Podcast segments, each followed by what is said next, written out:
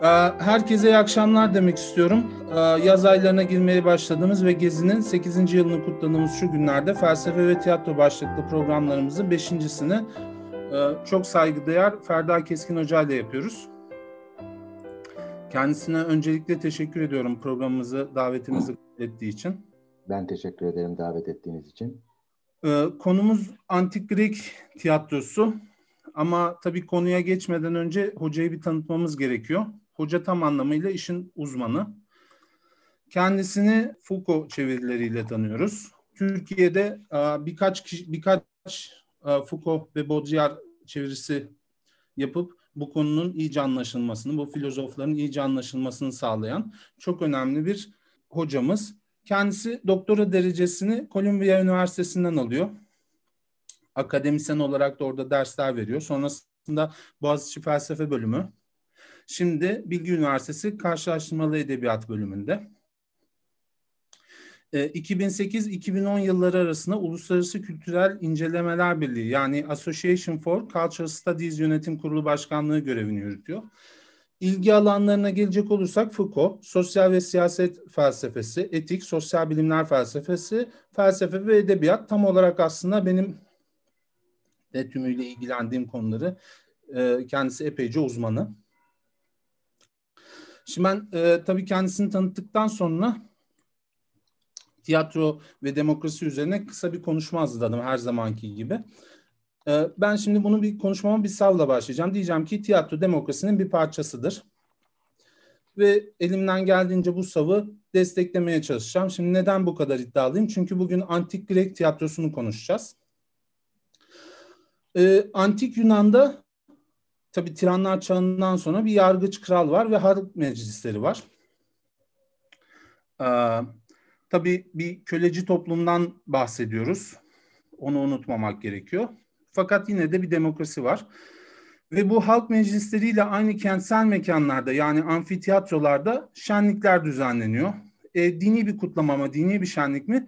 Muhtemelen dinin dini bir şenliğin dönüşmüş hali. Dionysos şenliklerinde e, tiyatro oynanıyor. Tiyatro oynanıyor ama bu arada da bilim e, ortaya çıkmış.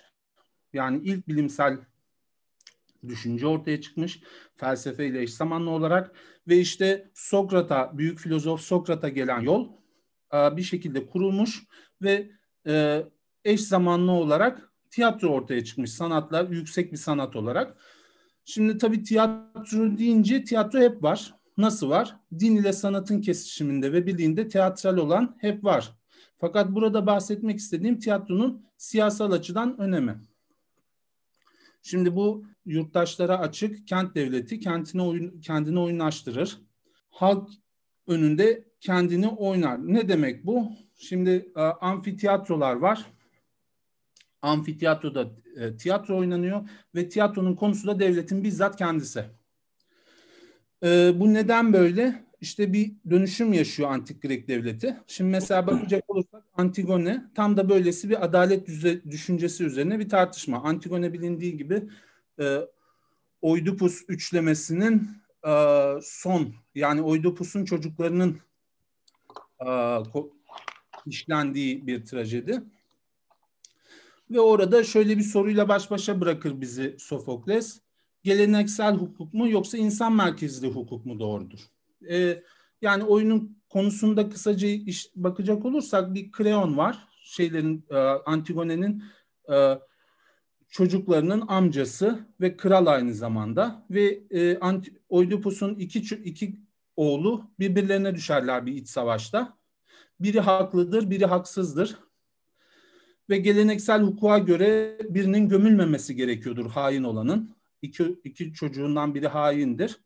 Ama Antigone'nin bir itirazı vardır. Antigone der ki bu benim kardeşim ve ben bir soyluyum. Kardeşimi tabii ki gömülmesini isteyeceğim. İşte bu bir diyalektik oluşturacak. Ve Antigone metni ortaya çıkacak. Ee, burada Antik Yunan devletinin geçirmekte olduğu büyük devrimden söz etmiş olduk. Bu nedir? Ee, yani... Tiranlar çağından sonra demokrasi var ve demokrasi çoğulculuk içerisinde bir diyalektik fikri anlaşılmaya başlanıyor. Yani birbirine indirgenemeyen karşıt savların varlığı fark ediliyor.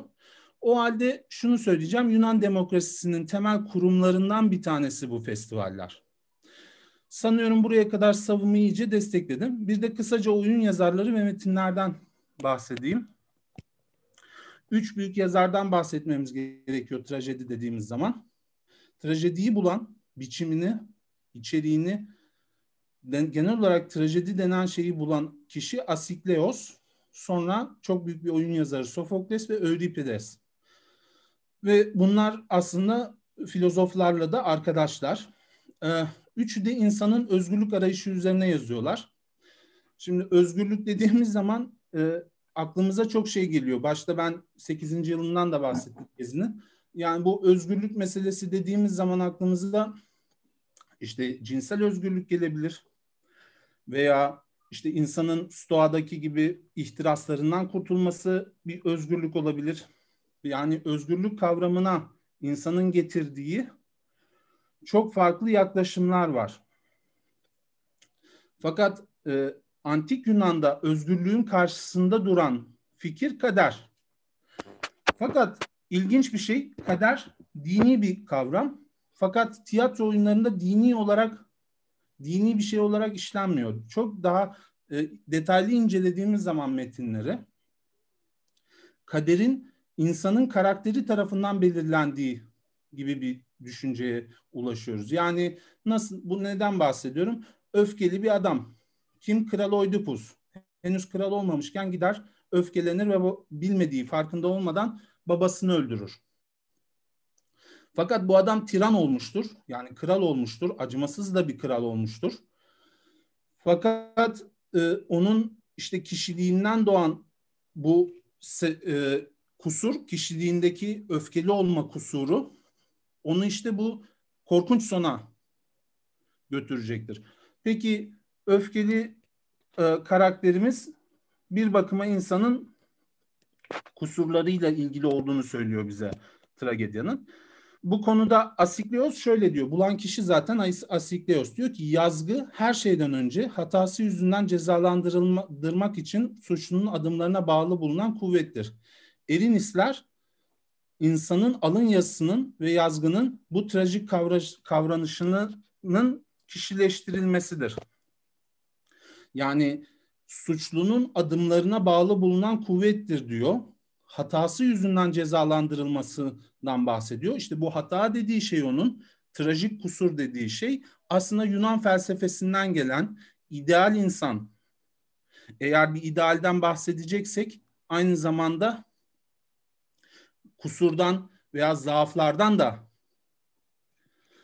bahsetmemiz gerekiyor. Çünkü e, öfkeli olmak kime göre bir kusurdur, bir zaaftır ya da bir hatadır? İdeal insana göre. Sokrat işte kendini felsefeyle e, geliştirmiş, e, zaaflarını yenmiş ve güçlü taraflarıyla hayatta var olan insanlar için. İkinci önemli temadan zaten bahsettim. O da adalet. Ee, insan için olmayan yasaları, gayri insani örfü yasaları eleştiren tiyatro oyunu Antigone'yi düşünelim. Kreon ile Antigone arasında bir savaştır. Her ikisi de kendi açısından haklıdır. Birbirine indirgenemeyen iki görüş, yani diyalektik, bu oyunda açıkça belirlenir. Sofokles oyunun içinde çok kritik bir şey söyler. Hölderlin çevirisinden ben de aldım. Diyor ki, çok canavar vardır ama insanın kadarı az bulunur. Ne demek bu? Yani diyalektiğin İktidar, iktidar üzerindeki e, birbiriyle uzlaşmayan iki farklı istencin insanları nasıl canavara çevirdiğini oyun içinde görüyoruz. E, işte bu canavarlaşmanın sebebi bir bakıma bu e, Grek'te yaşanan politik atmosferin bir yansıması. Ben burada sözü çok uzatmadan hocama bırakmak istiyorum konunun devamını. Ee, evet hocam, dinliyoruz. Evet, çok teşekkür ederim tekrar beni davet ettiğiniz e, için. E, gerçekten de Antik Yunan tragedyaları e, çok önemli bir e, konu. E, birden fazla nedeni var bunun e, tabii ki. E, hem e, siyaset tarihi itibariyle, e, hem etik tarihi itibariyle, e, hem e, insan anlayışı, e, insana dair e, Batı'da e, belirli bir e, anlayış biçiminin e, ortaya çıkması e, ve evrilmesi itibariyle e, buna e, tabii ki işin dramatik kısmını, tiyatro ile ilgili e, kısmını, e, kozmolojiyle e, ile ilgili olan e, kısmını, E, felsefeyle e, tragedya e, arasındaki ilişkiyi e, de eklersek ortaya son derece e, zengin bir e, müktesebat çıkıyor. Nitekim Antik Yunan tragedyaları e, yazıldıkları ya da oynandıkları e, tarihlerden e, bu yana e, hala tartışılmaya e, devam eden e, şeyler. E, şimdi tabii sizin e, vurguladığınız e, önemli bir takım kavramlar var. E, benim e, de katıldığım.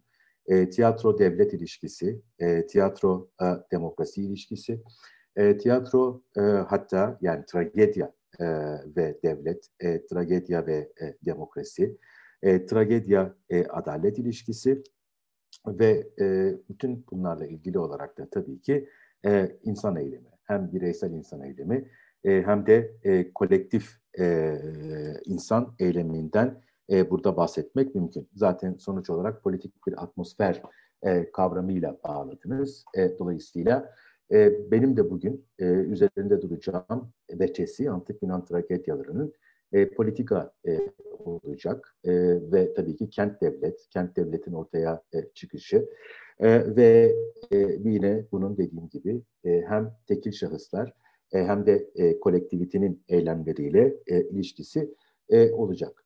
Şimdi Antik Yunan tragedyalarının çok e, ilginç bir özelliği var biliyorsunuz.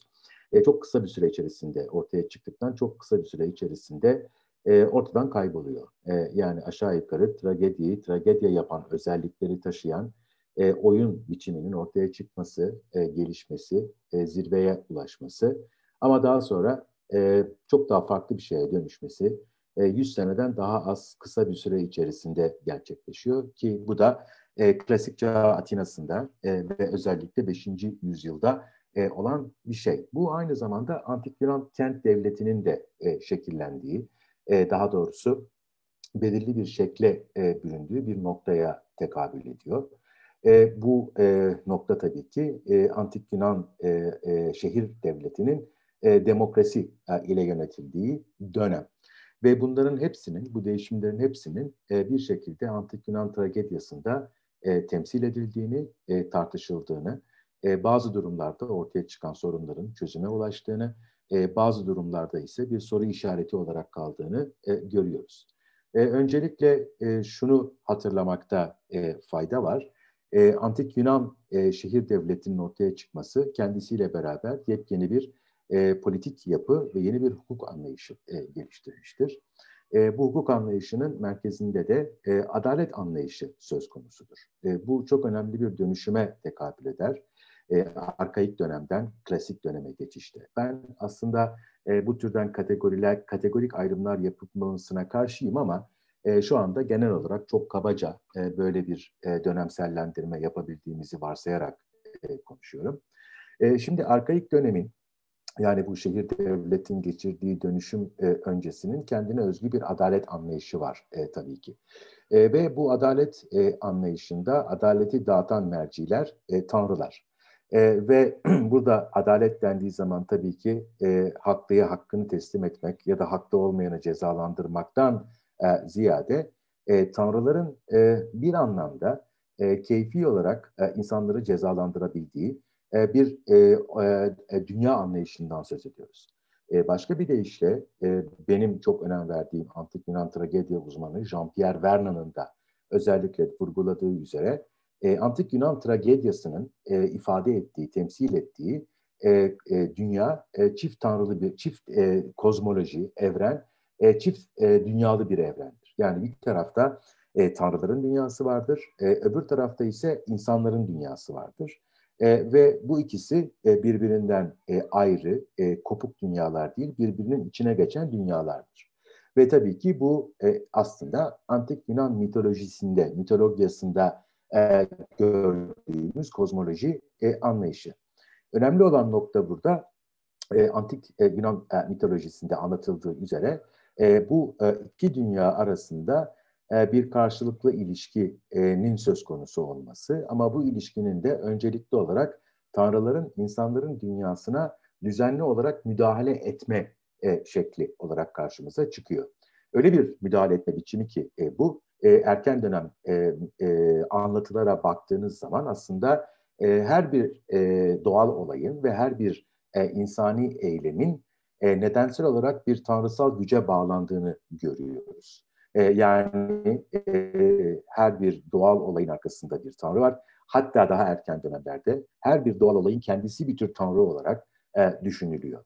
Ama söz konusu olan insan olduğunda, e, insan eylemi sorunsallaştırıldığında da e, insan eylemlerini nedensel olarak belirleyen doğaüstü bir takım güçler olduğu e, düşünülüyor. Ve doğaüstü güçler e, nedir bunlar? Tanrıların kendileri değil, tanrıların insanların içine e, gönderdikleri e, daimonlar. E, daimonlar E, tanrıların insanlara gönderdiği, insanların psühesine e, giren e, ve onları belli şekillerde davranmaya zorlayan e, bir takım e, güçler. E, az önce aslında e, siz de bu güçlerden belli bir takım kuvvetler diye e, söz ettiniz. E, bunlar daimonlardır ve e, bunu aslında en iyi vurgulayan e, uzmanlardan bir tanesi de yirminci yüzyılın önde gelen tragedya e, uzmanlarından biri olan E R Dodd's'tır. E R Dodd's'ın Ee, Yunanlılar ve İrrasyonel diye ünlü bir kitabı e, vardır ve bu kitapta e, Antik Yunan e, dünyasında irrasyonelin rolünü e, tartışır e, ve özellikle de ilk makalesi olan e, utanç kültüründen e, suç kültürüne e, makalesi e, bu konuda oldukça aydınlatıcıdır ve daha sonra birçok başka düşünür tarafından, Jean-Pierre Vernant tarafından da e, örneğin e, ve Jean-Pierre Vernant'ın kuşağındaki e, Fransız tragedya e, uzmanları tarafından da kullanılmıştır. Şimdi dolayısıyla elimizde e, iki dünyalı bir kozmoloji e, var e, ve bu iki dünya arasında nedensel bir ilişki var.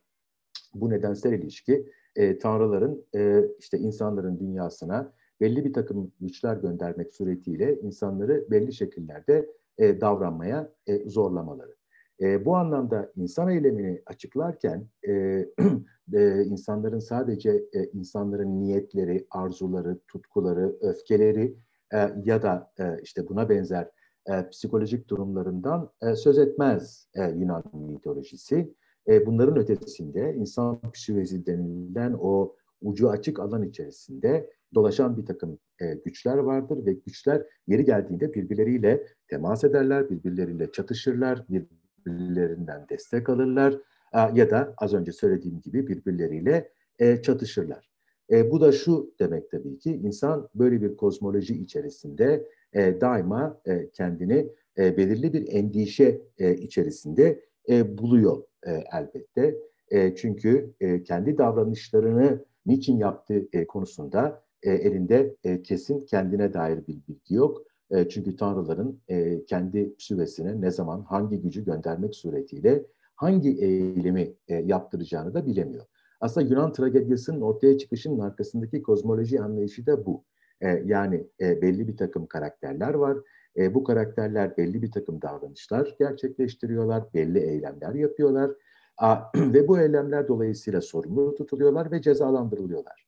Ama e, görüyoruz ki e, e, tragedyalardaki karakterlerin çok önemli bir bölümü, özellikle Aiskhylos e, ve Sofokles'teki e, karakterler, burada kendi sorumlu oldukları eylemlerin faili olsalar bile bu eylemlerin bütün her nedeninin ya da nedenlerinin kendilerinde olmadığının ya başından itibaren farkındalar ya da sonradan farkına varıyorlar. Bununla ilgili çok sayıda örnek vermek mümkün. Yani insanların belli bir takım daimonların içlerine girmek suretiyle gerçekleştirdikleri eylemlerden sorumlu tutulup cezalandırılmaları ve buna dair gösterdikleri tepkiler.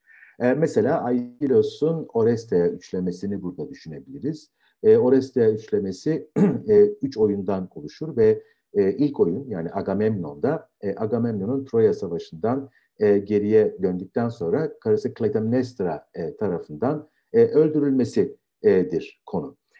Burada ne vardır aslında? Belli bir suçun cezasını çekmektedir Clytemnestra'ya göre. Agamemnon, yani Clytemnestra aslında tanrıların bir aracısıdır. Ve birden fazla suçu vardır Agamemnon'un. e, niye birden fazla suçu olduğunu ve bu suçların niteliğini anlamak için yine bakılması gereken yer e, Yunan e, mitolojisi ve kozmoloji anlayışı. Şimdi suçlarından tabii ki en önemlisi e, e, burada e, Agamemnon'un e, kızı İfigenya'yı e, kurban etmiş olması. E, niye? E, çünkü e, Agamemnon ve kardeşi Menelaos hamile bir tavşanı öldürdükleri için Artemis tarafından cezalandırılıyorlar. E, ve e, Artemis rüzgarları dindirdiği için Troya'ya gitmeleri imkansız ve rüzgarları tekrar harekete geçirmek için Agamemnon'dan kızını feda etmesini istiyor e, Tanrıça. E, bununla ilgili olarak suçlandığında karısı Clytemnestra tarafından e, söyleyeceği şey şudur Agamemnon'un. E, ben aslında e, böyle bir şeyi yapmak istemiyordum. Aslında yapmazdım. Ama e, Tanrı e, benim e, aklı, Tanrılar aklımı başımdan aldılar. Yani belirli bir daimon e, veya birden fazla daimon göndererek beni e, bir manya içerisine soktular diyebiliriz e, buna. E, manya da değil, e, daha doğrusu bunun daha teknik bir takım e, isimleri e, var. E, beni bir çılgınlık haline soktular ve yapmak istemediğim bir şeyi yaptırdılar. Bir kere bu var suçlarından bir tanesi. Bir başka suçu daha var e, tabii ki. E, o da babasından devraldığı bir suç. E, şimdi Antik Yunan'da e, şöyle bir şey var. İnsanlar e, diyorlar ki e, bu kahramanlık çağında e, e, işte e, şan ve e, şöhret ya da şeref e, için e, savaşan e, kahramanlar e, kazandıkları başarılarla işte fazla böbürlendiklerinde ya da başka şekillerde suç işlediklerinde ilahi adalet e, tarafından, tanrılar tarafından idali, ilahi adalet yoluyla e, cezalandırılırlar. Ama ampirik olarak bakıldığında görülüyor ki birçok suç işlemiş bir sürü insan e, cezalandırılmadan ölüyor.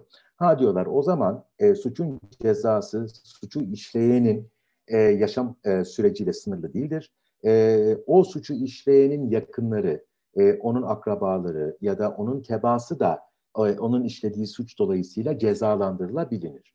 E, bu anlamda da dolayısıyla o kişinin işlediği suç, e, o e, çevresindeki insanlar, akrabaları ya da tebaları e, üzerinde bir leke oluşturur.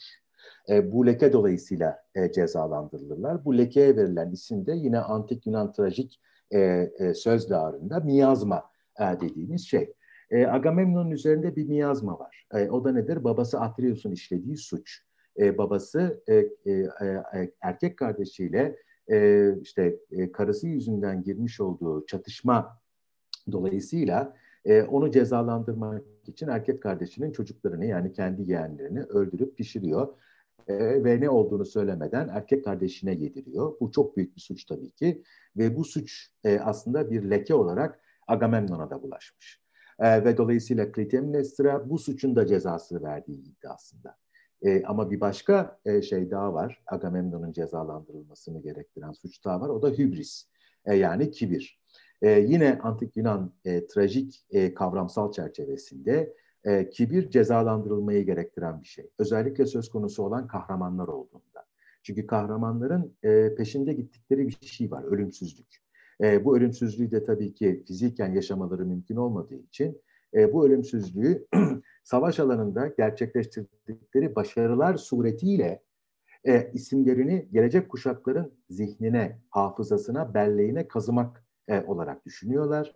E, fakat bunda fazla ileriye giderlerse ve kazandıkları bu başarı e, da, e, ile ilgili olarak fazla böbürlenirlerse bu bir kibre dönüşüyor. Ve tabii ki tanrılar e, bunu cezalandırmaya karar veriyorlar. E, kendi ayrıcalıkları olan bu ölümsüzlüğe ortak çıkmak istediği için e, kahraman. Şimdi kibir nasıl e, burada çıkıyor Agamemnon'un karşısına, Agamemnon oyununda karşımıza? E, Clytemnestra özellikle tanrıları e, gücendirsin diye e, kibirli bir hareket yaptırmak istiyor Agamemnon'a. O da nedir? Önünde kırmızı halılar sermek ve bu kırmızı halıları e, üzerinde yürütmek istiyor Agamemnon'un. Agamemnon başlangıçta yürümek istemiyor. Kırmızı halılar üzerinde yürümek tanrıların ayrıcalığıdır diye. Fakat yorgun olduğu için e, işte ve e, karakterinin e, sizin de söylediğiniz e, gibi zaaflarına dayanamadığı için e, yürüyor bu halının üzerinde. E, ve buna benzer yani gördüğünüz gibi birden fazla suçu var e, ve e, Clytemnestra'nın iddiası da nedir? E, bu suçları aslında e, tanrıların bu suçlara yönelik olarak verdiği cezanın e, aracısı. Ama tabii ki oyunun kendisi, e, sadece bu, e, oyunun kendisine baktığınız zaman e, aslında burada birçok farklı tema görüyorsunuz. Yani kadın, erkek, toplumsal cinsiyet e, de mevcut, karşıtlık, e, iktidar, ondan sonra vesaire. Mesele sadece ilahi adaletten e, ibaret değil. Ama e, adalet e, bu üçlemenin en temel temasıdır. Çünkü ikinci oyunda e, işte e, Orestes e, gelir ve annesini öldürerek e, babasının intikamını alır. Yani başlangıçta bir kadın e, kraliçe kralı öldürür, e, kadın erkeği öldürür. Daha sonra e, kraliyeti devralması gereken Orestes E, bu sefer kendi annesini ve kraliçeyi öldürür. Fakat e, anneyi öldürmek çok büyük bir suç olduğu e, için e, e, şey yaparlar, Fury'ler, ki bunlar daha sonra Erinyesler olacaklar, e, peşine düşerler e, Orestes'i cezalandırmak üzere. E, Orestes Atina'ya kaçar. Atina'da bu e, bildiğimiz göze göz, dişe diş e, e, intikam anlayışından müteşekkil olan arkaik adalet anlayışının yerine E, Apollon ile e, Athena yeni bir adalet anlayışı e, geliştirirler. İnsanlardan oluşan bir jüri e, kurarlar. E, ve e, bu e, jüri e, ne yapar? E, dörde üç suçlu bulur e, Orestes'i. Ama Athena, son oyu atacak olan Athena, ben daima erkekten yanayım demek suretiyle e, oyunu e, Orestes'ten yana kullanır ve Orestes beraat eder. E, burada büyük bir çatışma e, görürüz. Birden fazla çatışma görürüz. Kadın ile erkek arasındaki çatışma e, ki bu çatışma, yani kraliçenin kralı, sonra e, oğlun anneyi öldürmesi, dişi tanrıçaların annesini öldüren erkek çocuğun peşinde koşması, daha sonra kadın olduğu halde babamın e, kafasından ben doğdum diyerek erkeğin tarafını tutan Athena'nın e, yine e, erkekler e, tarafında Orestes'e e, destek olması ve onu beraat ettirmesi. Buna dair bir çatışma.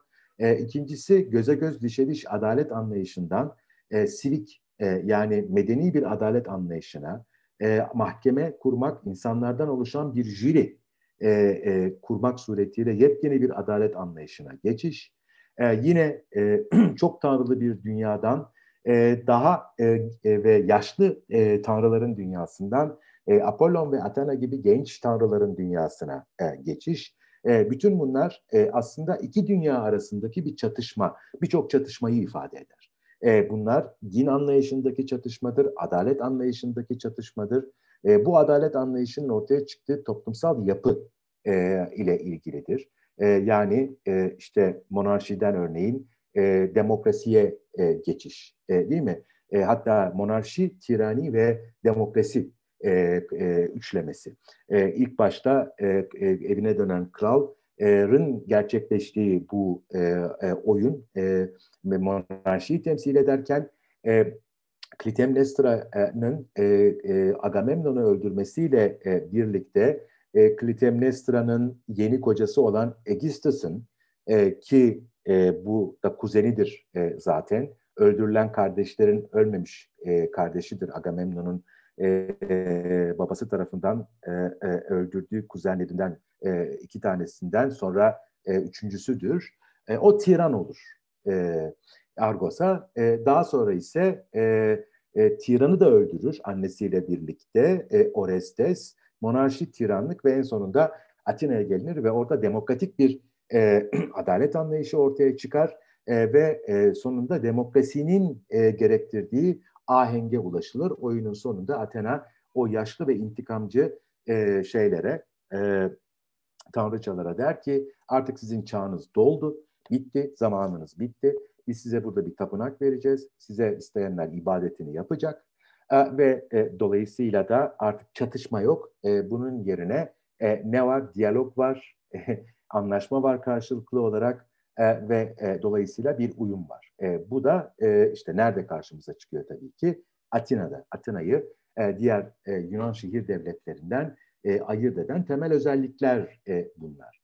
E, şunu e, dolayısıyla söylemek mümkün. E, Antik Yunan tragediyası e, iki dünya arasındaki e, dini, e, ahlaki, etik, e, politik e, bir takım çatışmalar, e, gerginlikler, Ee, ve bir geçiş sürecinde ortaya çıkan bütün e, muğlaklıkları sahneye taşıyan e, bir e, edebi janr. Bu edebi janrın e, yaptığı şöyle bir şey var e, bir taraftan da. E, bunu sahneye taşımak. E, ve sahnede aslında e, Antik Yunan tragedyasının sahnesinde e, bu demokrasi e, dendiği zaman aklımıza gelen ilk şey olan halkın da yer aldığını görüyoruz. Halk e, koro olarak elbette. E, ve e, koro e, yeri geldiğinde e, kahramanı uyarıyor. Yaptığı işlerin başına açacağı belalarla ilgili olarak. Yeri geldiğinde eleştiriyor. Yeri geldiğinde e, e, onu yargılıyor. E, yeri e, geldiğinde ise e, belli bir takım e, işte e, sözlerle veya e, tiratlarla e, bağlıyor meseleyi. E, o anlamda Yunan tragedyası temsil ettiği e, o çatışmaları e, içerisine, o çatışmaların içerisinde bulunan halkı da, demosu da e, koro şeklinde e, içine alıyor. E, bu yüzden Antik Yunan tragedyaları e, kozmolojik bir önem taşır. E, iki farklı e, kozmos, evren anlayışı arasındaki çatışmayı, geçişliği gösterir. Hukuki bir önem taşır. İki farklı hukuk, iki farklı adalet anlayışı arasındaki geçişliği gösterir. Ve insanda meydana gelen çok önemli bir değişikliği gösterir. Şöyle ki, e, baktığınız zaman Antik Yunan tragedyalarına, özellikle Aiskylos'un e, tragedyalarında, Ee, insanların, e, kahramanların e, genellikle sorumlu tutuldukları e, eylemlerle ilgili olarak e, suçu kabullenmeme eğilimi taşıdıklarını görürsünüz. Yani Aiskhylos, e, pardon Agamemnon örneğin işte e, sürekli reddeder. Evet ben öldürdüm ama e, işte e, tanrılar yaptırdı bana bunu. E, ya da Clytemnestra oğlu öldürecekken evet ben babanı öldürdüm ama ilahi bir adaleti gerçekleştiriyor. E, dolayısıyla suçlu değilim e, der.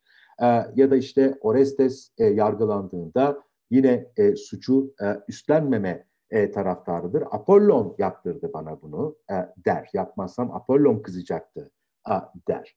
E, fakat e, Sofokles'in tragedyalarına geldiğimizde bambaşka bir durum görüyoruz. Çünkü Sofokles'in tragedyalarında e, az önce sizin de sözünü ettiğiniz iki tane çok önemli karakter var. Bir sürü karakter var tabii ama siz e, adını andığınız için onlara değineceğim. Bunlardan bir tanesi Oidipus, e, bir tanesi de Antigone. E, Oidipus'un e, dört çocuğundan bir tanesi olan. Şimdi orada farklı bir dünya görüyoruz Sofokles'te. Yani Sofokles, Aiskylos'ta e, göre daha genç bir yazar e, ve e, işte e, daha... E, e, felsefeyle iç içe olan e, ve Aiskylos'a göre e, nispeten e, o arkaik dünyanın dini değerlerinden ziyade e, ait olduğu Atina dünyasının sivik e, değerlerine e, ha, değerlerine haiz, onlara sahip çıkan bir oyun yazarı e, ve e, şunu görürüz ki e, Oidipus'la ilgili bir kehanet vardır daha doğmadan önce. E, yani babası Laios'la e, e, Yokasta'ya bir kahin demiştir ki bir oğlunuz olacak ve seni öldürecek, seninle de evlenecek. Oğul doğduktan sonra bu çocuktan kurtulmak için bunu öldür diye verirler bir çobana. Çoban kıyamaz, ayağını sakatlar ki Oidipus sakat ayak demektir. Ve yan şehir devlet olan ya da kent olan, devlet olan Korintos'tan bir askere verir. O da E, ayrıntılar asker çoban birbirine karışıyor olabilir. Özür dilerim, hızlı konuşuyorum. E, o da e, götürür krallara ve kraliçeye verir. Sonra ergenlik çağında Oidipus e, e, kehaneti duyar. Birisi buna anlatır içkili bir e, ortamda. E, bunun üzerine kahine gider. Kahin aynı şeyi tekrarlar. O da kaderine karşı çıkar. E, kader derken burada kastettiğimiz şey tabii ki tek tanrılı dinlerin önceden belirlenmiş kaderi değil. Tam da sizin söylediğiniz gibi İnsanın kendi karakteriyle gerçekleştirdiği bir kader bu ki bunun Antik Yunanca'daki karşılığı moira. Moira kaderden ziyade hayatta insanın payına düşen şey demek. Şimdi hayatta insanın payına düşen şey tabii ki kozmolojik bir ortamda, bir mekanda gerçekleşiyor ve tanrıların müdahalesiyle insanın aynı zamanda katkısı üzerinden gerçekleşen bir şey. Nitekim Oidipus E, ben e, annemle evlenmek, babamı da öldürmek istemiyorum diyerek e, Korintos'u terk ettikten sonra ilk yaptığı iş babasını öldürmek, ikinci yaptığı iş de e, Sfenks'in bulmacasını çözdükten sonra e, e, e, tiran olmak, e, tebaiye. Değil mi? Şimdi tiranla kral birbirinden çok farklı şeyler e, elbette. Aslında e, e, bilmediği için e, aslında yani oraya gidip de e, başa geçtiğinde kral oluyor. Çünkü aslında öldürdüğü yani aslında Tebai onun kendi şehri, öldürdüğü kral da kendi babası. Ama kral olduğunun farkında değil. Kendini e, e, ne sanıyor? E, tiran sanıyor. Krallık babadan oğula geçen bir şey. Tiranlık güçle alınan bir şey. A, fakat e, çok önemli bir özelliği var e, e, Oidipus'un. E, o da nedir? Bütün oyun boyunca e, sürekli olarak insana dair bir takım terimlerle e, e, betimlenmesi e, ve betimlenirken kullanılan sıfatların her zaman e, e, en önemli, insana atfedilebilecek en önemli sıfatlar olması.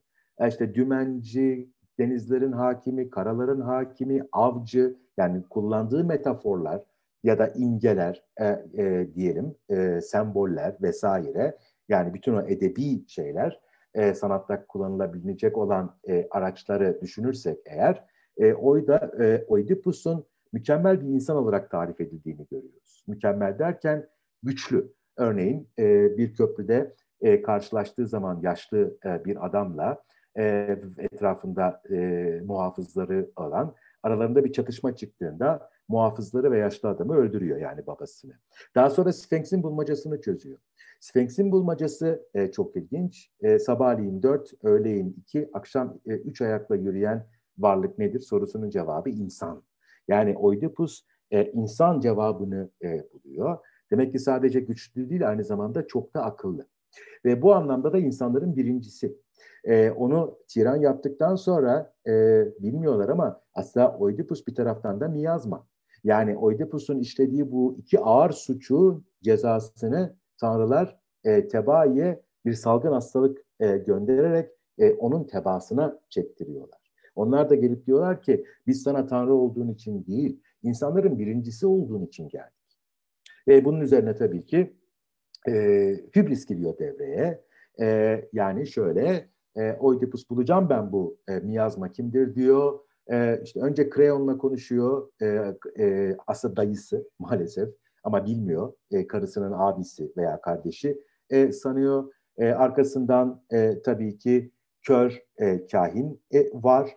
E, ikisinin de verdiği cevaplara e, çok öfkeleniyor e, ve e, süreç başlıyor.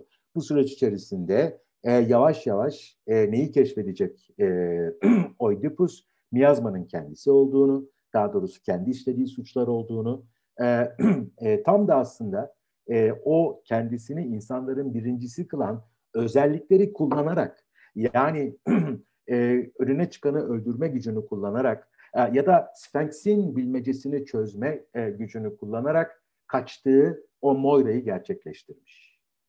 Babasını öldürmüş ve annesiyle evlenmiş. Hatta annesinden e, dört tane e, çocuğu olmuş. Antigone, İzmene, Polinikes ve Eteokles. Şimdi e, bu e, neyi gösteriyor? E, aslında e, Jean-Pierre Vernant'ın e, trajik bilinç ve trajik sorumluluk dediği iki kavramı e, bize gösteriyor. İki kavramın çerçevesini çiziyor.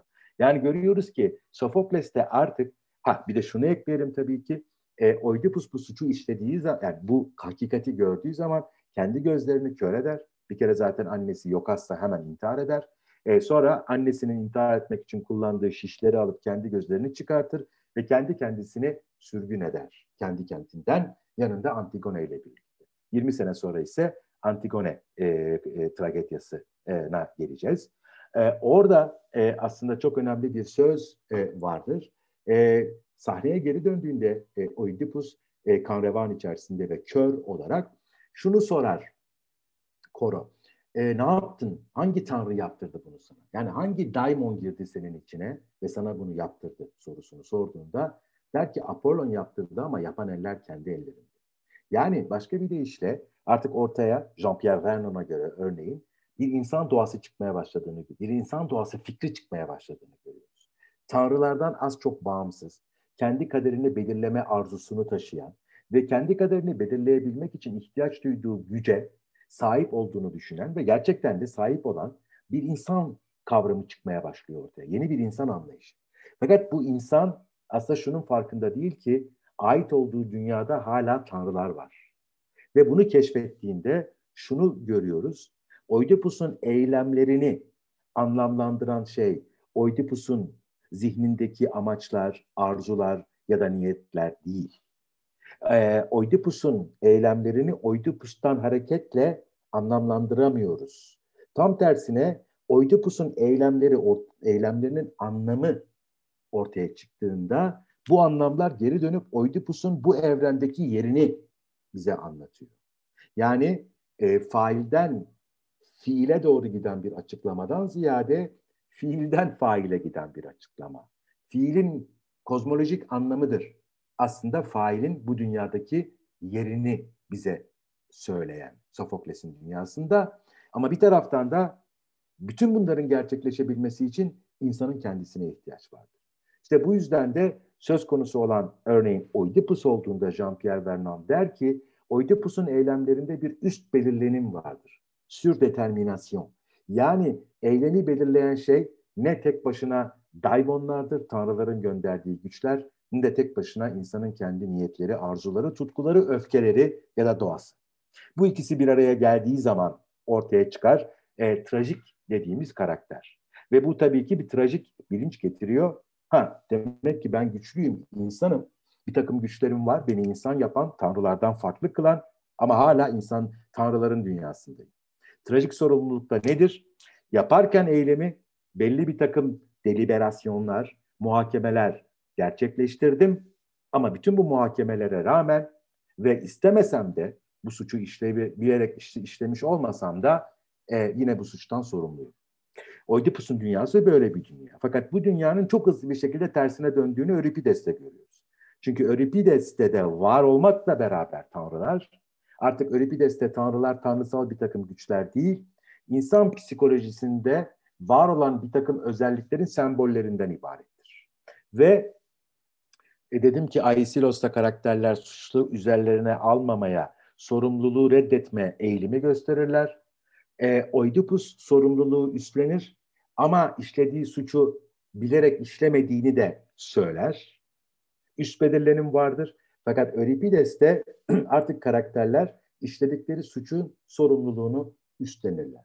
Çünkü Euripides'in karakterlerinde e, karakterler e, eylemlerini e, neyle, ne, niye gerçekleştirirler? E, insan psikolojisine özgü bir takım irrasyonel e, itkilerle, dürtülerle. Bu kıskançlık olabilir, öfke olabilir, sarhoşluk olabilir. E, Medea'yı düşünelim mesela. E, Euripides'te e, Medea e, değil mi? E, ondan sonra e, e, e, şeyi düşünelim, Elektra'yı düşünelim. Ondan sonra e, Bakala'ları düşünelim. Burada ne var? Karşımızda aslında histerik ya da kıskanç ya da sarhoş a, ya da e, işte o insan karakterinin irrasyonel veçesine kendini kaptırıp suç işleyen, sonra da yaptığını görünce ay kötü bir şey yapmışım, suçu üstleniyorum ve sorumluluğu üstleniyorum diyerek cezaya razı olan insanlar değil mi bunlar? Yani bu şu açıdan çok önemli. Ee, başka bir e, deyişle e, e, neyi görüyoruz? E, genel bir e, kanıdır bu. Ta on dokuzuncu yirminci yüzyılın başından beri var olan e, aslında e, Euripides'le beraber artık Yunan tragedyası tragedya olmaktan çıkıp e, bir melodramaya dönüşüyor. Çünkü bir üst belirlerim yok. Daimonlar artık yavaş yavaş e, e, e, belirleyici olmaktan çıkıyorlar. Birer sembole dönüşüyorlar tanrısal güçler. İnsanın e, psikolojisinde, ruhunda, karakterindeki irrasyonel e, e, unsurların sembollerine e, dönüşüyorlar. Ve artık adalet e, ne oluyor? Bambaşka bir şey oluyor. Ve e, Euripides'le beraber de e, sizin de bildiğiniz gibi Yunan tragedyasının sona erdiği düşünülür. Bu bir daha tragedya yazılmadığı anlamına gelmiyor. Tragedyalar yazılmaya, yarışmalar yapılmaya devam ediyor ama artık tragedyadaki karakterler e, mitolojik karakter olmaktan bile çıkıyorlar. Gündelik hayattan, Atina'dan sıradan insanların e, öyküleri anlatılmaya başlanıyor. E, bu artık burada şey yok. O çift tanrılı dünya, e, üst belirlenim, iç içe geçme, e, insanın e, ne yaptığını bilmeden işlediği bir suçtan dolayı sorumlu tutulması ve bunun için cezalandırılması e, ve e, işte e, vesaire. Bu da ne demek? e, yani Atina'da e, bu gerçekleşen e, e, daha arkaik bir dinden daha sivik bir dine geçiş, arkaik bir adalet anlayışından sivik bir adalet anlayışına geçiş, e, e, başka bir politik yapılanmadan e, mesela monarşik bir politik yapılanmadan e, demokratik bir politik yapılanmaya e, geçiş de ortaya çıkan o e, çatışmalar, e, o gerilimler, o gerginlikler artık yavaş yavaş çözüme ulaşmaya başlıyor.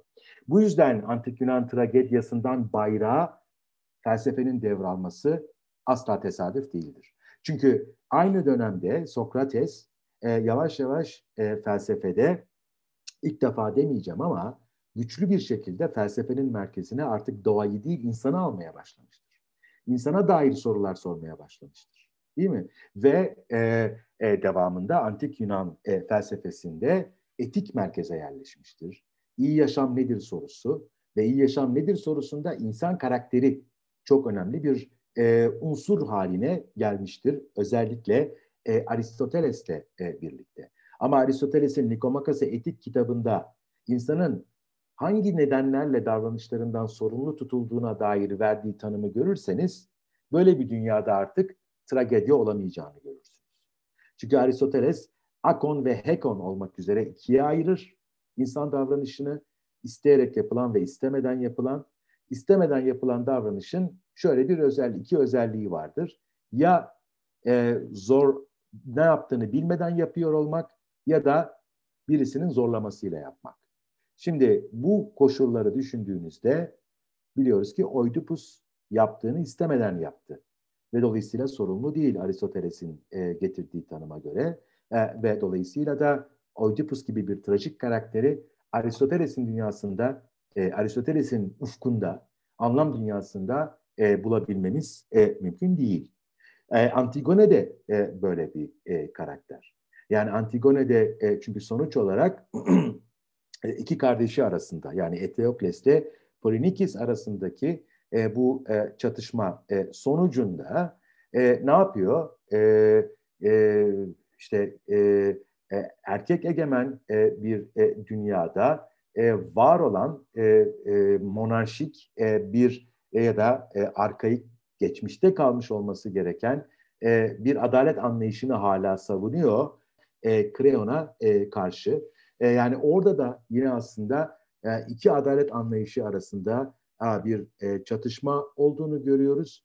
E, insan eyleminin e, tanrısal olanla, e, insani olan, arkaik olanla, klasik olan değerler arasında nasıl salındığını, bir taraftan öbür tarafa gittiğini ve Antigone'nin de en ağır cezayı göze almak suretiyle göze alarak nasıl kardeşine gereken cenazeyi bütün ısrarlara rağmen sağladığını görüyoruz. Bunlar daha sonra birçok farklı düşünür tarafından Hegel'de dahil olmak üzere devlet, adalet, siyaset konularında Ee, örnek olarak kullanılmış olan şeylerdir. Antigone'ye çok girmedim çünkü siz zaten e, Antigone'den e, e, bahsettiniz. Um, ve bütün bunların tabii ki özgürlükle çok yakından bir ilişkisi e, var. E, doğrudan doğruya bu ilişkiyi görünür e, kılmıyor belki e, tragedyalar e, ama özgürlük insan eylemine dair bir şey. E, ve e, insan eyleminde e, özgürlüğün e, var olup olmadığı, varsa ne kadar var olduğu konusu belirlenim kavramıyla çok yakından ilişkili. Yani insan eylemini belirleyen şey nedir? Deminden beri ise ben anlatıyorum, söylüyorum ki aslında mesele belirlenim meselesi. Yani e, insan eylemini belirleyen şey tanrılar ve onların gönderdiği dem, demonlar mı? Yoksa o demonların yanı sıra insan karakterinin insan olarak sahip olduğu bir takım güçler mi? Yoksa bütün onlara rağmen Antigone'nin durumunda olduğu gibi insanın direnişi mi? Belirli bir adalet anlayışına, belirli bir toplumsal cinsiyet e, ayrımına e, ve belirli bir e, toplumsal ya da geleneksel e, yapıya. Bu yüzden de aslında şunu söylemek mümkün. Ben yıllar önce e, vermeye başladığım bir dersin adını şey koymuştum. E, Yunan tragedyalarını anlattığım. E, insan eyleminin sorunsallaştırılması. E, bu insan eyleminin sorunsallaştırılması E, bana kalırsa e, Antik Yunan dünyasında e, tabii ki e, en önemli e, örneğini e, tragedyada bulacak. E, ondan önce var olan tabii ki epik şiirde de insan eylemi anlatılıyor ama ciddi olarak sorunsallaştırılmıyor. E, ya da sorunsallaştırılsa bile İlyada ile Odysseia arasında çok radikal farklar olduğunu biliyoruz. Lirik şiirde de vardır insan eyleminin tabii ki kendisi. E, ama e, bunun ciddi bir sorun olarak düşünülmesi e, ve kavramsallaştırılması. Kavramsallaştırılırken Moira, hübris, e, işte miyazma e, ya da e, o e, benzeri, ona benzer e, e, trajik hata e, gibi e, kavramlarla kavramsallaştırılarak e, sorunsallaştırılması. Fakat bu sorunsallaştırmayı mümkün kılan kozmoloji anlayışının değişmesiyle, devletin, devlet yapısının, adalet anlayışının değişmesiyle birlikte artık bu trajik sorunsallaştırmanın yerini felsefi bir sorunsallaştırmaya, felsefe terimleriyle gerçekleşen bir sorunsallaştırmaya bırakması, bıraktığını görmemiz. Yani nasıl oluyor bu? Tabii ki işte etik kavramlar ortaya çıkıyor, insan karakteri, ethos. E, cemaatin karakteri a, yine e, ethos ama polis e, değil mi? E, e, ve e, buna e, benzer devlet, e, logos değil mi? Adaletin e, sözcüsü e, ve insanlar arası etkileşimin e, aracısı olarak e, logos e, ve e, bütün ve iyi yaşam. Ve iyi yaşam denilen yani evzin dedikleri e, antik Yunanlıların iyi yaşam E, Aristoteles boşuna söylemiyor politikanın hemen daha giriş bölümünde. E, iyi yaşam denilen şey sadece ve sadece polis yani şehir devlet denilen insan topluluğunda mümkündür. Ailede ya da köyde mümkün değildir. E, bu da ne demek? Yani o iyi yaşam denilen şeyin içini dolduran eylemler ancak bir polisin, bir kent devletin, şehir devletin yurttaşı tarafından gerçekleştirilebilir. Bu e, e, mümkün kılan şey logostur. Bunu mümkün kılan şey lodos, logos yoluyla adaletin ve iyinin ne olduğuna karar verebilmektir. Ve adaletin ve iyinin ne olduğuna logos yoluyla karar verilen yerde artık tanrıların belirlenimine, tanrıların müdahalesine yer yoktur. Bu bir anlamda sekülerleşmesi demek e, antik Yunan'ın ve e, ama tragedyanın bunu beslemesi ve o dönemin filozoflarının tragedyayla doğrudan doğruya hesaplaşması e, anlamına geliyor. Tabii isterseniz varsa sizin sorunuz burada alayım hocam, oradan da. Buraya kadarki kısımda muhteşem bir, a, özet değil ama üzerinden geçtik şeyin a, tragedyaların. Şimdi burada tabii şeyden de bahsetmek gerekiyor. İlk edebi yapıt olan Homer'in Odysseus'u. Evet. A, aslında orada biz epiği görüyoruz. E, İlyada demek istiyorsunuz herhalde değil mi? Odisseia. Evet, evet o, tamam. İlyada'da. Epiği görüyoruz ve epikten tragediye gelen bir e, düşünce çizgi var. Edebiyatın evet. dönüşümünü görüyoruz. E, tragedyadan da felsefeye geliyor. Ve ben evet. e, Hegel'in felsefe tarihi yeni çevrildi. Onu okurken onun giriş kısmında Hegel çok güzel bir şey söylüyor. Yani felsefenin başlaması aslında tinin ölmesine e, yani Yunan ruhunun yavaş yavaş bitmekte olduğu bir zamana denk geldiğine dair bir şey söylüyor. Şimdi ben o paragrafı tabii şu an e, programda bulamadım ama e, şimdi bütün bunlar ışığında epikten nasıl bahsetmemiz gerekir?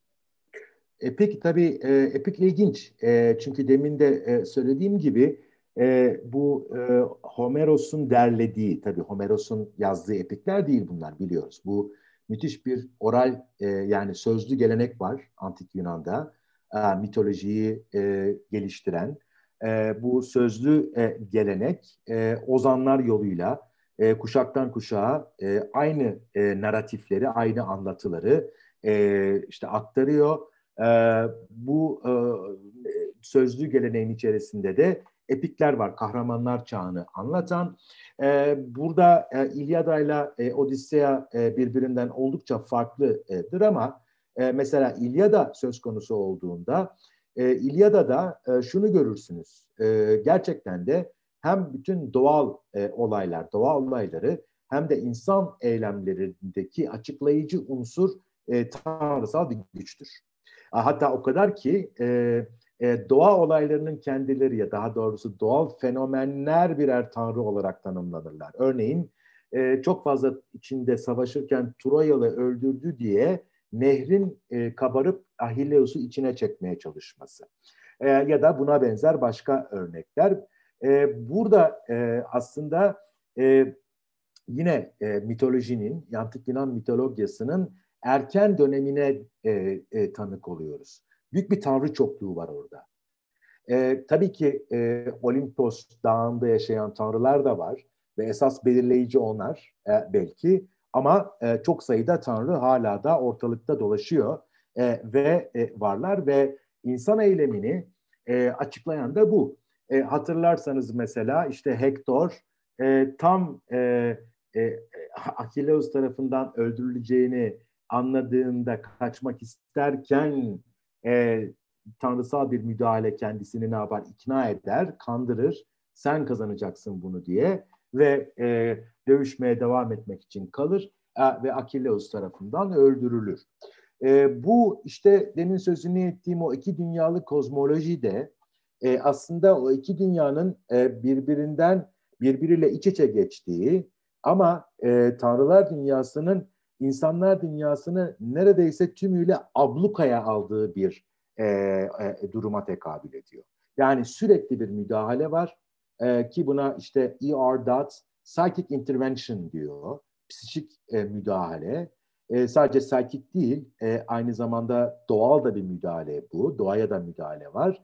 E, ve e, ablukaya alınmış olan insan dünyasında tek belirleyen şey tanrısal güçler. Tabii ki Odysseus'un dünyası biraz daha farklı. Çünkü Odysseus nedir? Ee, işte son derece kurnaz.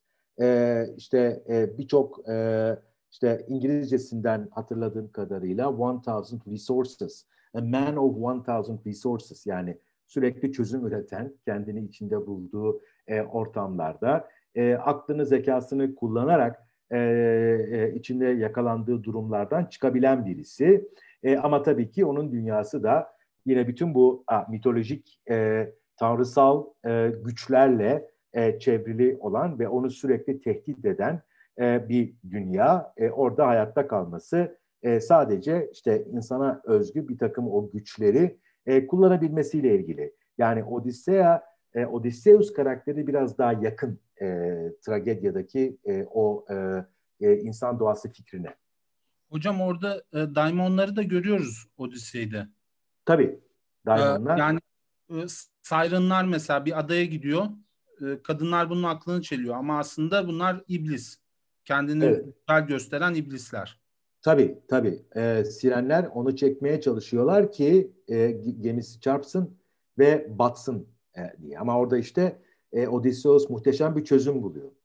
Ee, hem duymak istiyor şarkısını, sirenlerin o büyülü şarkıyı, ama bir taraftan da e, e, oraya doğru gitmemek için kendini direğe bağlatıyor, e, kürekçilerine e, kulağına balmumu tıkıyor e, ve oradan geçerken diyor ki beni çözmem için elim kol hareketleri yaparsam eğer ki yapacağım, çünkü oraya doğru gitmek isteyeceğim, sakın beni çözmeyin, daha sıkı bağlayın e, diye ve böylece oradan geçerken o sirenlerin büyülü şarkısını dinler, ee, enchanted diyelim bunun İngilizcesiyle, ee, ama o büyü onu mahvetmez. Bu mesela Adorno ile Horkheimer'ın Aydınlanmanın Diyalektiği kitabında e, kullandıkları e, çok önemli bir epizottur.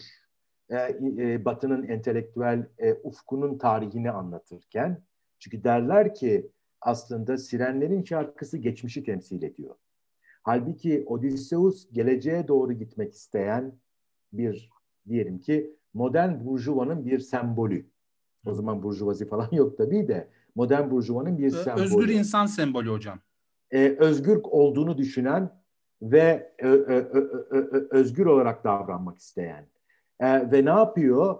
Ee, o kendisini e, çağıran ve eğer dönerse kendisini mahvedecek olan geçmişin büyülü şarkısını dinleyip ondan etkilenmeyecek bir önlem oluyor.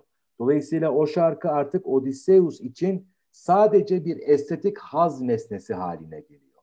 kozmolojik bir tehdit olmaktan çıkıp estetik bir haz nesnesine dönüşüyor, yani sanata dönüşüyor. Ama özgür mü Odysseus? Hayır.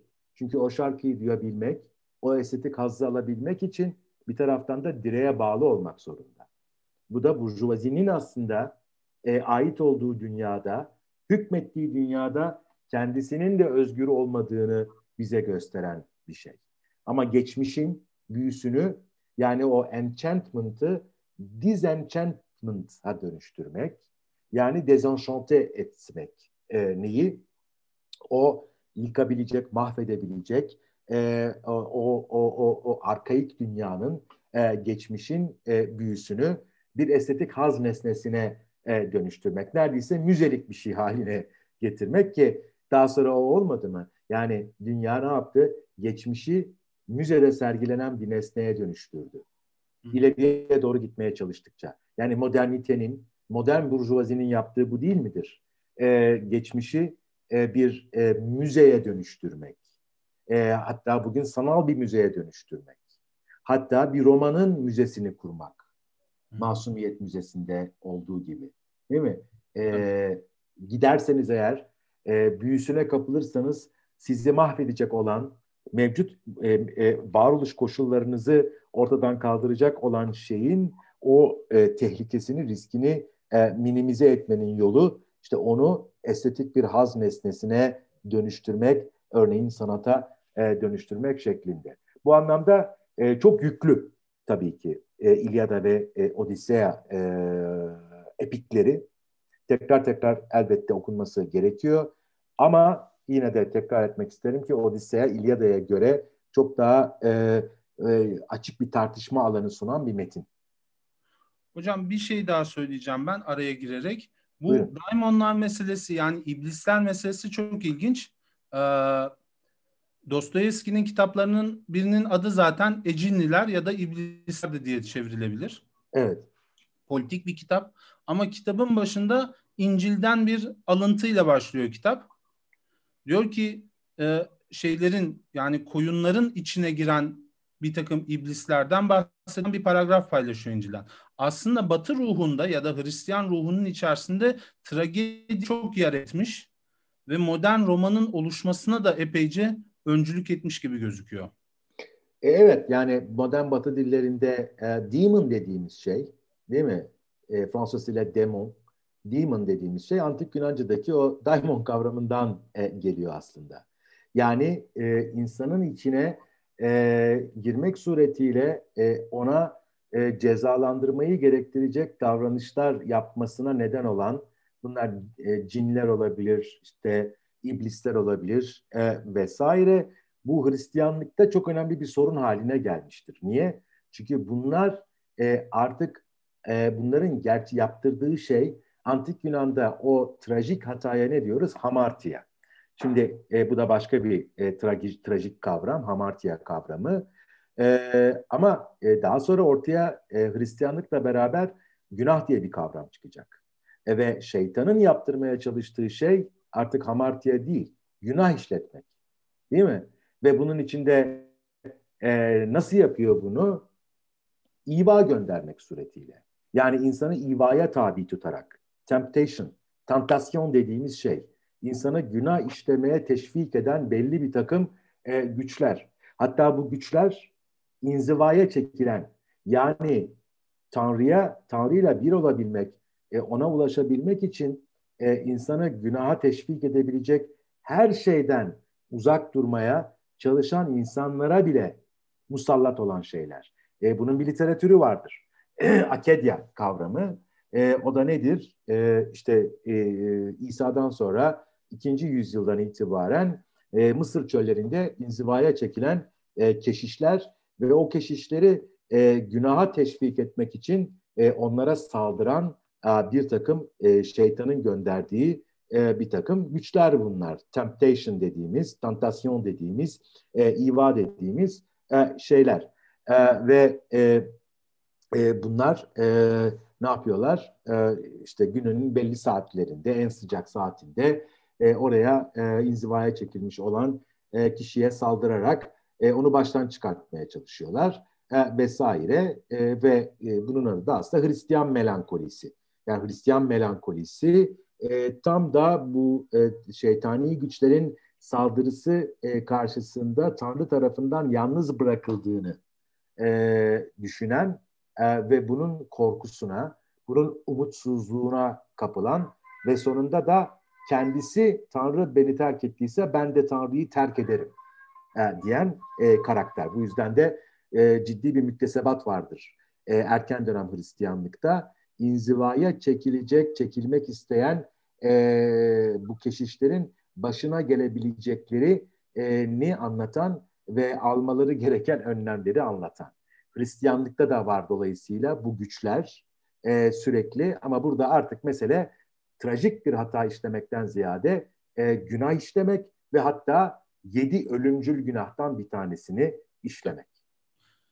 Yani epeyce orada tabii Stoa felsefesini de görüyoruz. Yani bunlar ölümcül günah olarak sunulmuş din içerisinde, Hristiyanlık içerisinde, ama Stoa'nın içerisinde de bu gibi e, yanlış olduğunu söylüyor. Yani açgözlülük yanlış bir şey. Bunu hepimiz biliyoruz ama bunun günah olması tabii çok ciddi bir hadise. Ee, evet. Hocam yani bütün bu Hristiyanlık tartışması içerisinden romana kadar, aslında şeye kadar geliyoruz. Dostoyevskilere kadar geldiğimizi görüyoruz. E, tragedyanın E, ve tragedya kavramının e, kuşkusuz edebiyat tarihindeki uzantıları e, çok. E, bir kere e, zaten e, işte e, Shakespeare'den söz etmek mümkün elbette. E, ya da on sekizinci yüzyılda Corneille, Racine gibi bir takım Fransız yazarların e, antik Yunan karakterlerine geri dönerek e, tragedyaları yeniden yazdıklarını e, biliyoruz. E, ama e, tragedyanın bir fikir olarak edebiyat içerisinde e, hala dolaştığını görüyoruz. Örneğin bence, bu tartışmaya açıktır ama ben de her zaman tartışmaya hazırım, E, Milan Kundera'nın Var Olmanın Dayanılmaz Hafifliği isimli o ünlü romanının da e, arkasındaki ana tema e, tragedyadır. Yani onun baş kahramanı olan Tomaj, e, e, Praglı doktor, e, trajik bir karakterdir. E, ve e, öyle olduğuna e, dair de çok sayıda bize ipucu e, verir. E, E, Kundera. E, ama tragedya dediğim gibi e, sadece e, yani tabii şeyde de var. Goethe, e, Faust da bir tragedyadır. E, bu anlamda bu anlamda hem e, romantik gelenek içerisinde, hem klasik gelenek içerisinde, e, hem e, e, modern edebiyat e, geleneği içerisinde e, sık sık e, kullanılan ya da insanlık durumu dediğimiz o, yani insanlık hali dediğimiz e, şeyi e, tartışmak için e, geri dönülen bir tema. A, ve e, bu temayı örneğin işte altmış sekiz e, baharı dediğimiz, Prag baharı dediğimiz e, e, altmış sekiz yılında bile e, yeri geldiğinde bulduğunu iddia edebiliyor e, Kundera e, ve bunu e, işliyor. Ee, bu anlamda tragedyanın ben hala tartışılmaya devam edeceğini, e, içinden farklı bir takım kavramların, e, farklı mecraların e, bugünü anlamlandırmak için dahi kullanılabileceğini e, düşünüyorum. E, tekrar tekrar gelip, e, geri dönüp okunması gereken e, metinler bunlar. E, ki nitekim okunuyor da zaten, biliyorsunuz. E, yani işte Butler bile, Judith Butler e, bugün çağdaş önemli düşünürlerden bir tanesi. Yani yirminci yüzyılda e, sadece on dokuzuncu yüzyılda e, Nietzsche ve Hegel değildir tragedyaya geri dönen. yirminci yüzyılda işte Lacan da e, geri dönmüştür e, tragedyalara. E, yakın geçmişte e, Judith Butler da e, geri dönmüştür. E, burada çünkü e, insanın kendini insan olarak tanımlama e, sürecine, e, ötekiyle kurduğu e, ilişkiye e, dair çok etkileyici, çok derin bir müktesebat var. Ona elbette sahip çıkmak lazım diyeyim. Harika bir konuşma oldu. Şeylerimi paylaştım, düşüncelerimi. Çoğu da bunların... Sağ olun, teşekkür ederim. Orijinal bir şey söylediğim iddiasında değilim. Ben iyi bir tragedya okuruyum. E, tragedya üzerine yazılmış önemli metinleri e, uzun bir süre içerisinde e, elimden geldiği kadar okumaya çalıştım. Oradan çıkardıklarımı e, paylaştım sizlerle. Tekrar teşekkür ederim beni davet ettiğiniz için. Umarım dinleyicilerimiz de beğenirler. Görüşmek üzere, hoşça kalın. Görüşmek üzere, hoşça kalın.